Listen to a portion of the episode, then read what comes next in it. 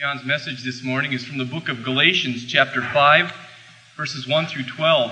I invite you to turn in your Bibles or in the Pew Bible in front of you and follow along as I read the first 12 verses of Galatians, chapter 5.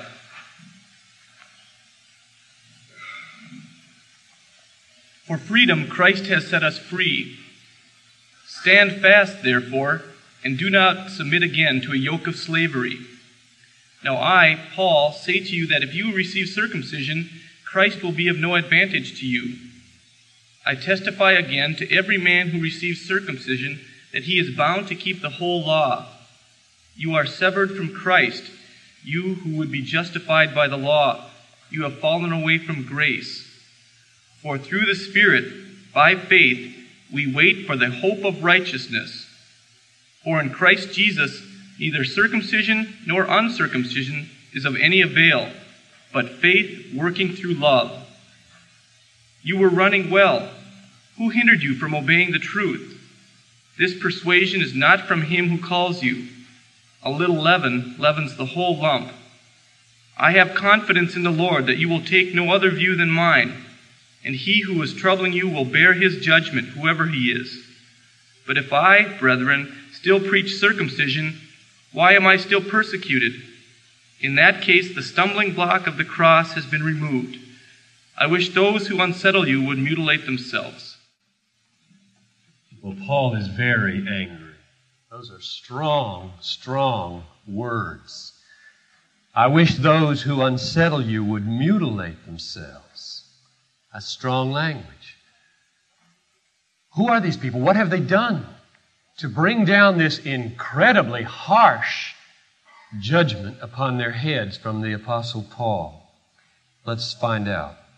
Verse 7 says that they are hindering believers in Galatia from obeying the truth. You were running well. Who hindered you from obeying the truth? Verse 8 says this persuasion isn't from God. This persuasion, he says, is not from him who called you. Evidently, there's a group who's trying to, to take these believers and draw them back to a position of bondage or of slavery from which they had been delivered. And specifically, they meant to put the burden of the ceremonial Mosaic law upon them so that they could use it to earn a right standing with God or perfect themselves in their standing with God. Verse 1. For freedom Christ has set us free. Stand fast, therefore. Do not submit again to a yoke of slavery. For I, Paul, say that if you receive circumcision, so there's the issue, Christ will be of no advantage to you. Look at chapter 6, verses 12 and 13, and you'll see him go right to the heart of the matter on this issue of of circumcision with these uh, false teachers, whoever they were. Chapter 6, verse 12, Paul says, It is those who want to make a good showing in the flesh that would compel you to be circumcised, and only in order that they might not be persecuted for the cross of Christ. For even those who receive circumcision do not themselves keep the law, but they desire to have you circumcised that they may glory in your flesh, which of course the law never taught that they should do. That kind of boasting is against the law. So even these law keepers are disobeying the law. So here's a group of people in the churches of Galatia who are pushing the Jewish requirement of, of circumcision onto Gentile Christian converts. And Paul's problem here is not that circumcision is bad. You remember he circumcised Timothy for a missionary strategy in Acts 16. What's at issue here is motives.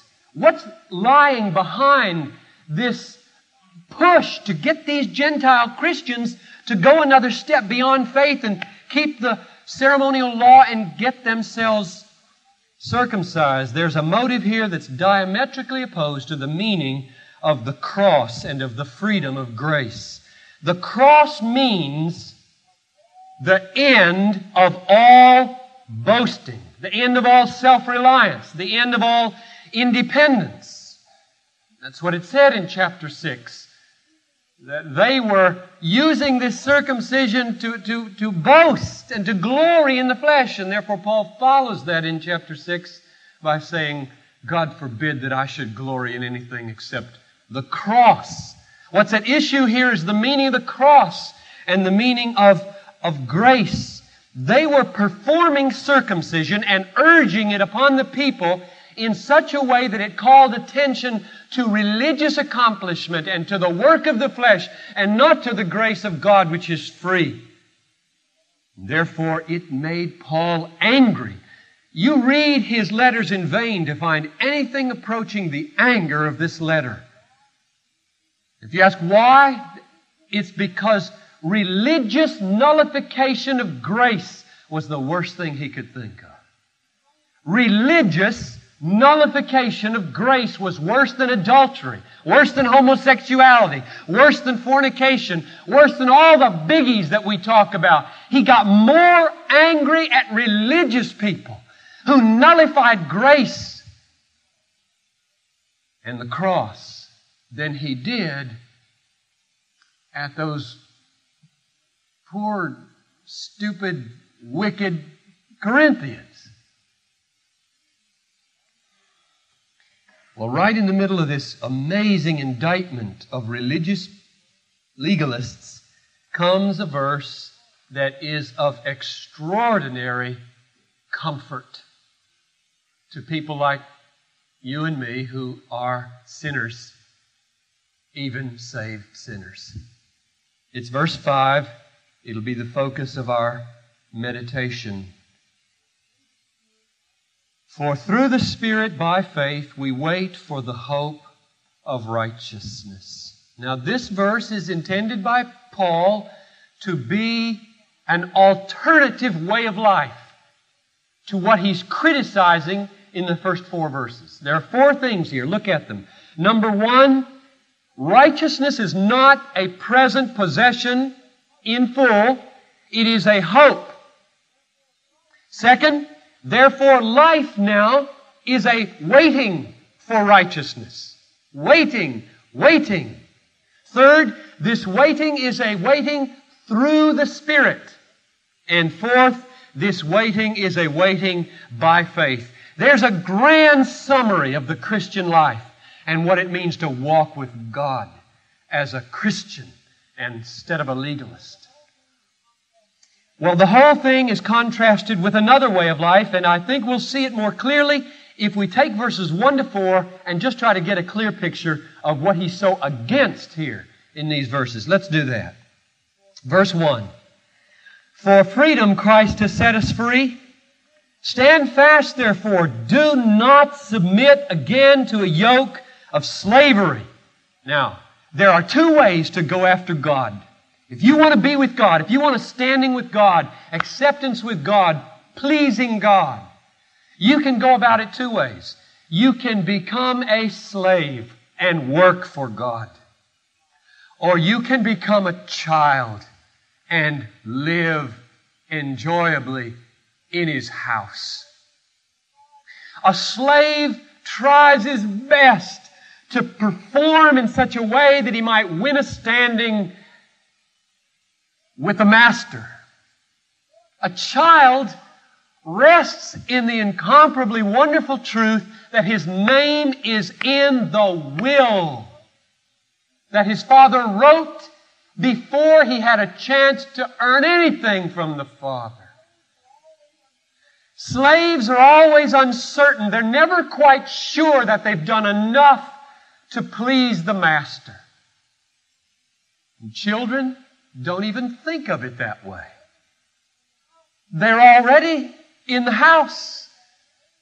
The banquet table is available. The money is there for their schooling. The inheritance is there and their name is in the will. They are free. Look at this great distinction in chapter 4, verses 4 and 5 and 7 of Galatians 4. It says in verse 4 But when the time had fully come, God sent forth his Son, born of a woman, born under the law, to redeem those who were under the law, so that we might receive adoption as sons. Now, verse 7. So through God, you are no longer a slave, but a son. And if a son, then an heir. So, so what's he trying to do in chapter 5, verse 1, where he says, Don't go back. He's saying, Don't revert to the slave mentality. Don't resort, revert to the slave master relationship. Live in the freedom of sonship, where your father has written your name in the will and the inheritance is guaranteed for the child. Don't relate to God as slave master, relate to God as child father. Stand fast in the freedom to which you've been called. Then verse 2 says it in a little different way. It says, if you want to be the workman in this affair of salvation, Christ won't be the workman. Goes like this. Now I, Paul, say to you that if you receive circumcision, now let me put a parenthesis in here. You, you know from the context now that that doesn't mean just any old circumcision. There's nothing wrong with circumcision in and of itself. It's circumcision on slave terms. Circumcision as a work whereby we will improve our standing with God by meriting more favor. Now, read it in that light. I, Paul, say to you that if you receive circumcision, Christ will be of no advantage to you. Well, Christ is an advantage to us. Oh, is he an advantage and a profit and a benefit? He paid all the debts we had at Calvary to God. He freed us from the dungeon of the debtor's prison. He frees us to walk as children to God, and He promises to use His omnipotence to do us good rather than evil all our days. Oh, He is an advantage to believers unless we want to do the work. And if we choose to do the work, He will back off and we will be cut off from Christ. Look at verse 4. You are severed from Christ, you who would be justified by the law. You have fallen from grace. You see what's at stake in this verse? the freedom and the glory of free and sovereign grace. Paul says, if you won't live out of grace, live from grace, you're cut off from grace. Grace is flowing freely to people who will live in it, who will rest in it, who will relax in it, who won't try to commend themselves to God in any other way but through grace. If you intend to take by the power of your flesh, any moral act, perform it on behalf of the master to improve the standing of your servanthood, you are cut off from Christ. And a foreigner to grace. But if you follow the advice of Paul, then you're at home in the Father's house. There's a great example of what we're talking about here in a parable, the parable of the prodigal son. We haven't perhaps spent enough time on the elder brother. We know the younger brother. We talk about him a lot. He was the one who got his inheritance, ran off, wasted it, became a real dissolute, immoral fellow, and then was broken. Says he came to himself, saw himself in the true light, knew he was a worm and not worth anything. And he went back to his father and just cast himself on the mercy of the Father, and the Father held out his arms. And in free and overflowing grace, he puts a ring on his finger, a robe on his back, and oh, there's a big celebration. He was dead and he's alive. He was lost and he's found. Where's the older brother? He's on the porch with the servants. And the father could have left it that way and he'd have been just to do it. If he wants to stay out there, let him stay. But he didn't. Jesus says the father went out and entreated his son. He humbles himself. God humbles himself to come to legalists and entreat them. Won't you come in off the porch of legalism and join the party of grace? And you know what he says to his father? Words that put him square in the camp of Galatian legalists. Listen to them. He says to his father, Lo, these many years I have served you I never disobeyed your commandment. That's exactly what Paul said before he got converted. The mindset of a slave in the Father's house, the mindset of a slave cannot deal with grace. He sees grace going on in the house, free and sovereign and unfettered grace and it makes him angry because he has the mindset of a slave and he will not go in. He stays on the porch where there will be weeping and gnashing of teeth unless he can humble himself and live out of grace. Stop living out of servitude. Stop trying to impress his father that he kept so many commandments. Come on, I've done like all your good servants have done. Jesus' point is don't relate to God like that. Don't even think of relating to God like that. You'll be cut off from Christ. Where's Christ? He's in the party with sinners and tax collectors. That's how this whole parable got started, you know, in, in Luke 15 1. He was eating with tax collectors and sinners, and, and the Pharisees, who are the elder brother, they got mad at him. And he had to explain what he was doing, and he told the parable, and he said, This is grace. Don't you understand grace? No, they didn't, because they had the mindset of a slave. They related to God as a slave. And Paul is pleading with these Galatian Christians don't go back to that. Whatever you do, you'll be cut off from Christ if you turn back to slavery and stop resting in Him as a father and a child. Well, there's a great invitation for you here today. I don't know where you are on this, but I'll bet there's some slaves here. There may be some younger brothers too, but maybe there are slaves whose whole orientation to God is fearful efforts to please, trembling efforts to stay in His favor because He's holy and He's just and He crushes unbelief, and wickedness. And the only conception you've had for how to get near Him is to work for Him, to put points on the chart. Well, there's an invitation here. The Father comes out on the porch and entreats you this morning. Come on, Ian. Change your mentality. Forsake the mindset of a slave. I will freely give you the mindset of a child and write your name in the will.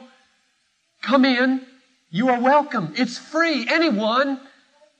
Just celebrate with me. Grace. Rest in grace. I accept anybody who will quit puffing himself up and thinking that he can deserve me. Just be like the younger brother and give it up. Come home.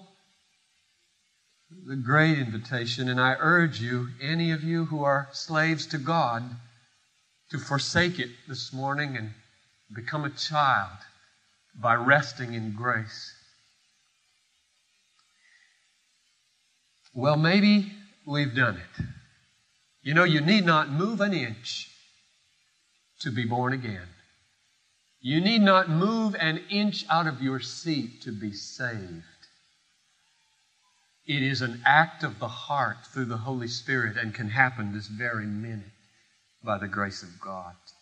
And I want to finish this message by talking to those for whom it's happened, some 60 years ago, maybe some in the last two minutes. Verse 5 is a description of how you are to live now. All right, I'm a child. I don't want to be a slave anymore. I don't want to relate to God like that. I want to relate like I'm supposed to. Well, verse 5 is just a magnificent description of how to live your new life with the Father. Let's read it together. Chapter 5, verse 5 For through the Spirit, by faith, we wait for the hope of righteousness. I love this verse. It is a comfort of my soul again and again. And you'll see why before we're done. First point righteousness is a hope, not a full present reality. Righteousness is a hope, not a full present reality for the children of God. Evidently, the legalists were preaching some kind of perfectionism.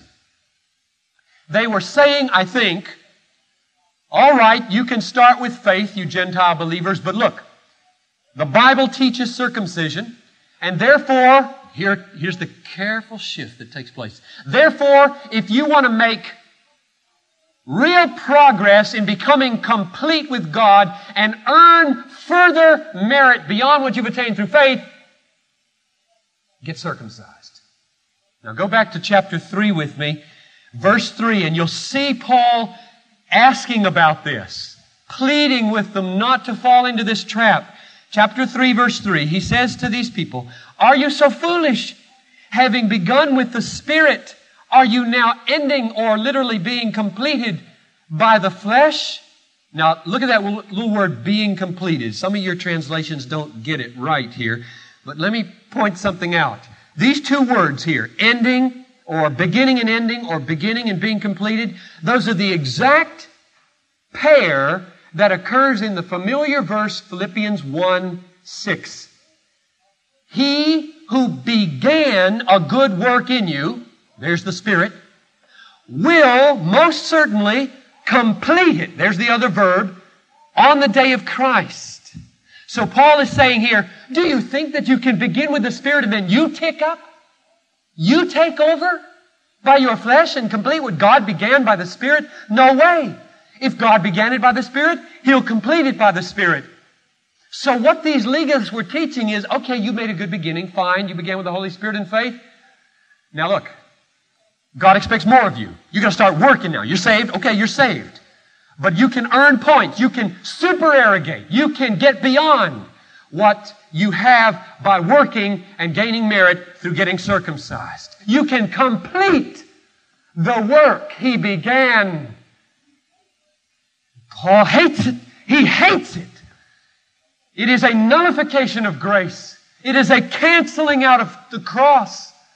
And so in verse 5 of chapter 5, he says, there will be no perfect righteousness in this life. There will be no perfection. Anybody that teaches you you can be perfect is going to teach you to lie or despair. So let's settle it. Perfectionism is wrong. We will not attain it in this life. We wait for it. And here's the second point in the text. All of life, therefore, in Christ is a life of waiting, waiting, waiting. Through the Spirit, by faith, we wait for the hope of righteousness. Now that's an interesting verb. I didn't plan it this way, but the three sermons that I've given you on the content of hope, namely His second coming, new bodies, and now the hope of righteousness, every one of those texts has this verb in it. Hebrews 9:28, He will save those who are eagerly waiting for Him. Romans 8:23, not only nature but we ourselves who have the first fruits of the Holy Spirit groan inwardly as we wait for our adoption as sons, as we wait for our adoption as sons, the redemption of our bodies. And now here it is again. Now let me drive something home here. This is so important for your doctrine, for the fiber of your faith, for the endurance of your obedience. Romans 8:23 last week we saw encouraged us to believe that even though we might suffer under imperfect bodies that are diseased and not whole. Nevertheless, we wait for the redemption of our bodies. So there it is. Right now, imperfect bodies, we wait. Here we have the exact same thing applied to our moral condition in Galatians 5 5. right? We wait for righteousness. Here we groan in our bodies. Here I groan in my lack of holiness. You groan like that? Anybody groan because you're not perfect yet? I hope so. We wait, we long, we groan, we want to be whole, we want to be perfect. And he says, not yet. When he comes, or when you go, then the spirits of just men made perfect will gather round the throne. So mark it. The second point is our life is a life of waiting and hoping for the completion of our redemption. And the third thing that we see in this verse is that our waiting is a waiting through the Spirit or by the Spirit. Now that brings to mind again chapter 3 verse 3. Having begun by the Spirit, are you now being completed by your own efforts, the efforts of the flesh? No way. It cannot be done. And so he stresses here the life of the child of God as he waits for the hope of righteousness, as he waits patiently for his perfection, is awaiting in the power of the Holy Spirit, not in the power of the flesh. And every one of us should admit this if you want to exalt grace in your life. Admit that you would not be waiting eagerly for righteousness if the Holy Spirit had not worked it in you. Isn't it the work of the Holy Spirit that you are hungry and thirsty for righteousness? Blessed are you who hunger and thirst for righteousness. You're going to be satisfied someday. And that's the work of the Holy Spirit. So that's the third point. Don't boast in your waiting. Don't take credit for your waiting. No matter what level of sanctification you attain, it's not much, I'll tell you. But what it is, it's all of God. It's all of God. I've been reading in Cunningham's history of doctrine, and one of the great differences between Roman Catholic faith and Protestant faith is the Protestant conviction that there is no attainment of supererogation, that is, merit in this life, because all of our acts are tainted with impurity. You don't ever do an act that is not tainted in this life. We wait for the hope of righteousness. Finally, very briefly, we wait not only by the Spirit, but also by faith. Isn't it beautiful what is compacted into this verse? Here's the divine element in our life by the Spirit. And here's the human element in our life. We believe. The Spirit works, and the effect is our faith. And that's the way we wait. There's a beautiful commentary on this verse in chapter 2, verse 20. Let's close by looking at it. Galatians 2, verse 20.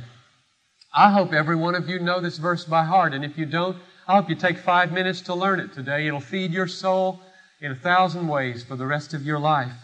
Galatians 2:20 is a commentary on 5:5, or you might say the reverse, but I think it's fuller. I am crucified with Christ. It is no longer I who live, but Christ who lives in me. Stop. That's a commentary on by the Spirit we wait. The Spirit of Christ is in me. It's not me who's living this life. Christ is in me. The Spirit of Christ. I am crucified with Christ. Is no longer I who live, but Christ who lives in me. And now the life that I now live in the flesh, there's that imperfect setting.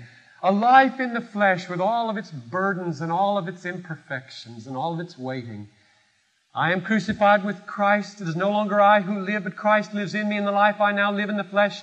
Here it is. I live by faith in the Son of God who loved me and gave himself for me. So it's a life of faith. It's not just beginning with faith. It's sanctification by faith as well as justification by faith. So practically, how do you do it? Let me describe a day. You get up in the morning.